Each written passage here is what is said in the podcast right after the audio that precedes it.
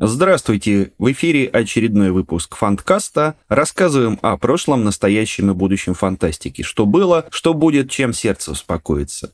После месячной паузы с вами снова ведущий Василий Владимирский. Напомню, что наша передача выходит под эгидой Петербургской фантастической ассамблеи. Вы можете поддержать нас финансово по указанным реквизитам или морально подписавшись на наш подкаст. Но материально, конечно, приятнее, да.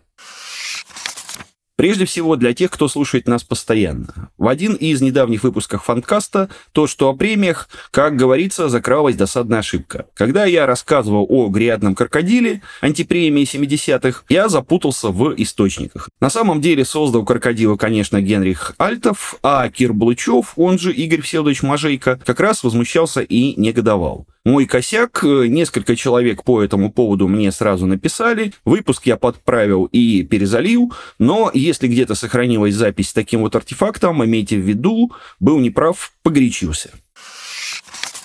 Так получилось, что в апреле фанткаст уходил на больничный. Я тут приболел, не то чтобы сильно, но голос был никуда не годный. Ну, это неизбежные риски, когда над контентом, не считая монтажера, работает один человек. Постараюсь восполнить в следующем месяце, если не случится каких-то новых форс-мажоров, конечно. А поговорим мы сегодня внезапно о киберпанке и о не киберпанке, то есть о литературе, которую нам подают и продают под этой маркой, но которая киберпанком по очевидным причинам ни разу не является.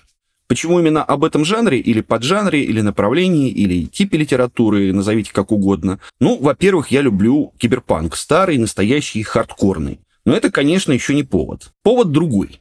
На днях увидел в одной солидной энциклопедической статье такую фразу «Киберпанк – разновидность антиутопии». Не в первый раз и не в 101 конечно. Есть такое стоявшееся мнение, родом оно аж из 90-х, по крайней мере, в России. Есть зарубежных источников, слава богу, такого не встречал. Но, господа товарищи, сколько можно эту чушь повторять? Утомило уже, ей-богу. Вот о том, почему это, собственно, чушь, мы сегодня и поговорим. Начну, как у нас тут сложилось, с исторического экскурса. Кратко, буквально в нескольких абзацах. В принципе, история литературного киберпанка известна очень хорошо. Все факты гуглятся на раз. Статей и подкастов на эту тему не счесть и на русском, и тем более на английском. Так что не буду растекаться мыслью по древу. Собственно, литературное движение, движение с большой буквы, которое позже получило имя киберпанк, зародилось в первой половине 80-х. И входило туда сперва несколько друзей-приятелей. Уильям Гибсон, Брюс Стерлинг, э, Руди Рюкер, Льюис Шайнер и с некоторыми оговорками Джон Ширли. Само словечко «киберпанк» впервые использовал писатель Брюс Бетке в 1983 году и совсем по другому поводу. А называть киберпанками представителей вот этого самого движения активно начал Гарднер Дозуа, писатель, редактор, критик, одна из самых влиятельных фигур в американском фэндоме, ну, наверное, последнего полувека. Гибсону и Стерлингу этот термин, кстати, поначалу не понравился, не пришелся по душе, особенно кибер. Это загоняло авторов в узкую колею, как будто они только о технологиях и писали. Правда, потом Стерлинг покрутил словечко так и этак и нашел ему применение в деле пропаганды движения. Популярность киберпанка взлетела до небес после выхода в 1984 году «Нейроманта», дебютного романа Уильяма Гибсона, отчасти благодаря невероятным усилиям, собственно, Брюса Стерлинга, главного пропагандиста, горлана-главаря движения. Если кто не в курсе, следом вышли э, два продолжения «Нейроманта», «Граф 0» в 86-м и «Мона Лиза Овердрайв» в 88-м. Но уже к 1987 году, если не ошибаюсь, отцы-основатели подустали от этой игры и заявили о закрытии проекта. Слишком много всяких навязчивых клише появилось вокруг киберпанка к этому моменту, слишком много условностей. Направление на ходу превращалось в очередной формульный жанр, в хорошо такой продающийся коммерческий бренд, с которым эти ребята не хотели иметь ничего общего.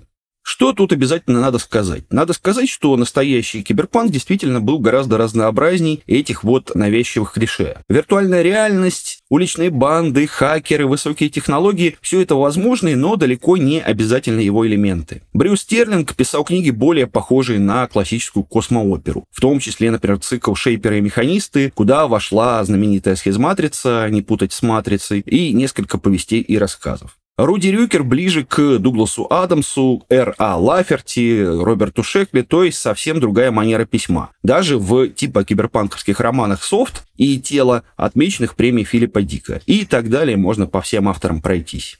Или возьмем «Зеркальные очки» — антологию «Меморандум», антологию «Манифест». Ее составил Брюс Стерлинг в 1986 году, у нас целиком перевели в 2014. Очень важная для истории фантастики штука. Но там вот этих всех э, привычных для нас жанровых меток практически нет. Рюкер, например, дал в сборник истории Гудини байку про фокусника Гарри Гудини, как несложно догадаться. Уильям Гибсон сольно представлен моим любимым рассказом «Континуум» Герцбека о несбывшемся будущем, которое пророчили фантасты и футурологи в 20-30-х годах. Сам Стерлинг не постеснялся включить в антологию аж два своих рассказа, правда, оба в соавторстве. Первый «Моцарт в зеркальных очках» с Льюисом Шайнером о создании альтернативной исторической развилки в XVIII веке. Второй «Красная звезда. Зимняя орбита» с тем же Уильямом Гибсоном о ветшающей советской орбитальной станции и ее обитателях. Помню, в 90-х, когда этот текст у нас впервые перевели, все, значит, ржали. Экая, мол, развесистая клюква. А гляди-ка, как все в итоге обернулось. Короче говоря, влияние Джеймса Грэма Балларда в антологии видно невооруженным глазом, влияние Томаса Пинчона заметно, но киберпанк сейчас мы ни в одном из перечисленных рассказов не опознали бы без отдельной подсказки. Потому что настоящий киберпанк — это не нуарная история о хакерах в виртуальной реальности, а поиск новых выразительных средств и нового образного языка. Какая тут антиутопия, дорогие эксперты? Это вообще из другой оперы. Понятно, что для большинства коммерческих фантастов, которые осваивают эти золоторудные залежи сегодня, никаких других киберпанков, кроме Гибсона, не существует. Только его романы служат референсом, образцом для подражания. Такой упрощенный и выхолощенный киберпанк в кавычках. Ну, может, кто-то еще читал «Лавину» или «Алмазный век» Нила Стивенсона. Лучшие посткиберпанкские тексты Форева — тот случай, когда покойное движение ненадолго восстало из могилы и скрутило такую смачную фигу истеблишмент. Но и здесь не все так просто. Всенародно любимая цитата из Уильяма Гибсона «High Tech Low Life» вроде бы исчерпывающе описывает киберпанк. Высокие технологии, низкий уровень жизни, что тут непонятного. Не скрою, я тоже люблю ее приводить к месту и не к месту. Но у нас как-то исторически сложилось, что эту цитату интерпретируют в смысле «смотрите, люди добрые, до чего высокие технологии бедное человечество довели, ужас-то какой». Но ведь это не так. Если взять киберпространственную трилогию, она же трилогия муравейника Гибсона, нетрудно увидеть, что там полно персонажей со средним и даже высоким уровнем жизни. Это сотрудники Дзайбацу, транснациональных корпораций, это наследники промышленной аристократии, это функционеры Якудзы и других ОПГ, это телепродюсерская мафия, наконец. Иными словами, это эстаблишмент. Иногда теневой, но всегда эстаблишмент. На другой стороне спектра маргиналы, чудаки, которые клепают какие-то свои хитрые гаджеты из мусора, собранного на помойках, киберковбои-хакеры, для которых главное удаль свою показать другим таким же бездельникам, всякие наемники-фрилансеры, хочу работаю, хочу баклуши бью. То есть люди, которые остаются вне системы и берут на себя все связанные с этим риски. И life у них low не потому, что кто-то их держит в черном теле. Просто комфортное потребление для них не так важно, как возможность сделать то, что хочешь, там, так и тогда, когда хочешь. А не соблюдать дурацкие условности истеблишмента. Хай-теч важнее золотого унитаза. На наши деньги это те самые ребята, у которых понедельник начинается в субботу, бескорыстные, увлеченные своим делом труженики, вырвавшиеся, наконец, из-под пяты Камноедова и Выбегалы. Понятно, почему это воспринималось как антиутопия постсоветскими читателями и критиками в 1990-х. Какие-то непонятные чуваки в присутствии не ходят, на парадах не скандируют, сидят себе в прокуренных квартирах и по клавишам лупят. Уж не злоумышляют ли они против партии и правительства? Такое очень советское, глубинное, исконное недоверие ко всему внесистемному. Но почему кто-то продолжает говорить об антиутопии в киберпанке 10, 20, 30 лет спустя, для меня загадка. Наоборот, самое, что ни на есть утопия, мир, в котором хочется жить, абсолютно по-стругацки. В котором мы некоторое время, да, пожить успели, повезло. Кстати, в «Хизматрице» Брюса Стерлинга, другом ключевом романе раннего киберпанка, в этом смысле все еще интереснее. Там главный герой легко встраивается в любую систему, нормально так строит карьеру, соблюдает бессмысленные социальные ритуалы, повышает уровень своей персональной лайфы, но в определенный момент делает финт ушами, перебывается в прыжке, рыбкой ныряет в андеграунд и всплывает через некоторое время совсем в другом месте. И так раз за разом на протяжении всей книги. Идеальный политик смутного времени, не зря Стерлинг со студенческой скамьи питал особый антропологический интерес к некоторым советским институциям. Но у него, у героя «Схизматрицы», есть мечта, есть высокая идея, не завязанная на личное благосостояние и личный статус. Мечтает он о развитии человечества и аккуратно продвигает свой проект к какой бы группировке ни примкнул. Так что, в общем, тоже вполне себе романтический персонаж Стругацких. С инерцией восприятия невероятно сложно бороться, так что повторю еще раз.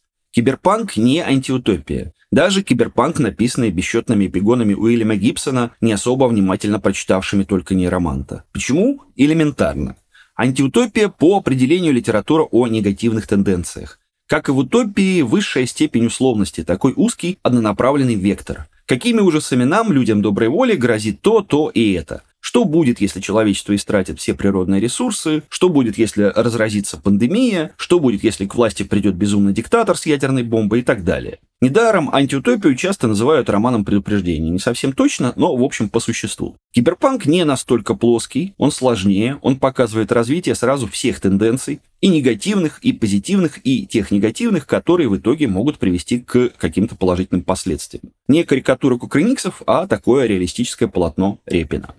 Собственно, и из того, что написано на русском языке в подражании Уильяму Гибсону и Нилу Стивенсону, ближе всего к настоящему киберпанку роман 2048 Мерси Шелли. Под этим псевдонимом, кто не знает, выступал писатель, блогер и IT-журналист Леха Андреев, Алексей Андреев. В сети роман появился в 2004 году, на бумаге напечатан в 2009, жаль, что с тех пор так и не переиздавался. Грешен, люблю эту вещь. Там и многовекторное развитие, и влияние технологий на культуру и субкультуру, и даже эта самая новая образность. Эффектные метафоры, гиперболы, завязанные на технический сленг. Все как у больших, как у взрослых. Я долго думал, чего все-таки Лехе Андрееву образца нулевых не хватает, чтобы стать настоящим киберпанком без скидок. Пожалуй, вот именно этих безумных гиков, ловящих кайф от единения со своими гаджетами. Чуваков, которым хлеба не надо, работу давай. Романтиков, не романтиков. Как у Стругацких было. Жизнь дает человеку три радости, друга, любовь и работу. Слишком уж у Андреева герои практичные и меркантильные. Но остальные квазикиберпанковские книги от оригинала несравненно дальше.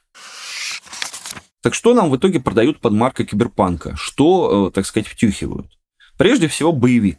И это очевидно, это составляющая и в нейроманте лежит на поверхности. Сам Уильям Гибсон охотно признавался, что при работе над дебютным романом не только Пинчона перечитывал, но и нуарные детективы Хэммета и Чандлера вспоминал. Имитировать боевик под киберпанковским соусом начали еще в 80-х. Например, Оутер Йон Уильямс в печально известном романе 86 -го года «Оголенный нерв». По поводу этой книжки Уильям Гибсон сказал, не ручаясь за точность цитаты, что где вот чувак передирает все вплоть до моей пунктуации. Именно выход «Оголенного нерва», кстати, подтолкнул Гибсона и Стерлинга к закрытию киберпанковского проекта, показал, что клише застыло, что уловить экспериментаторам тут больше нечего. Иными словами, испугала их эта книжка. А в русскоязычной фантастике самый выразительный пример такого рода эксплуатейшена, конечно, диалогия Сергея Лукьяненко «Deep Town». Да простят меня любители Лукьяненко и ненавистники Лукьяненко, но из песни слова уже не выкинешь. Такая вот история, та самая, которая ни слова, ни полслова не соврет. Понятно, что «Лабиринт отражений», изданный в 1997 году, и «Фальшивые зеркала», напечатанные в 1999, технически устарели безвозвратно, но по-прежнему считаются как лихой боевик. Ну и кроме того, это отличный документ эпохи. Можно посмотреть, как преломлялись э, все эти квазикиберпанковские штампы в сознании постсоветского человека до интернетской эпохи, когда мы все сидели в Фидо и бегали друг к другу с дискетами, чтобы скачать очередное обновление эхи через э, телефонный модем. Хоть в палату мер весов.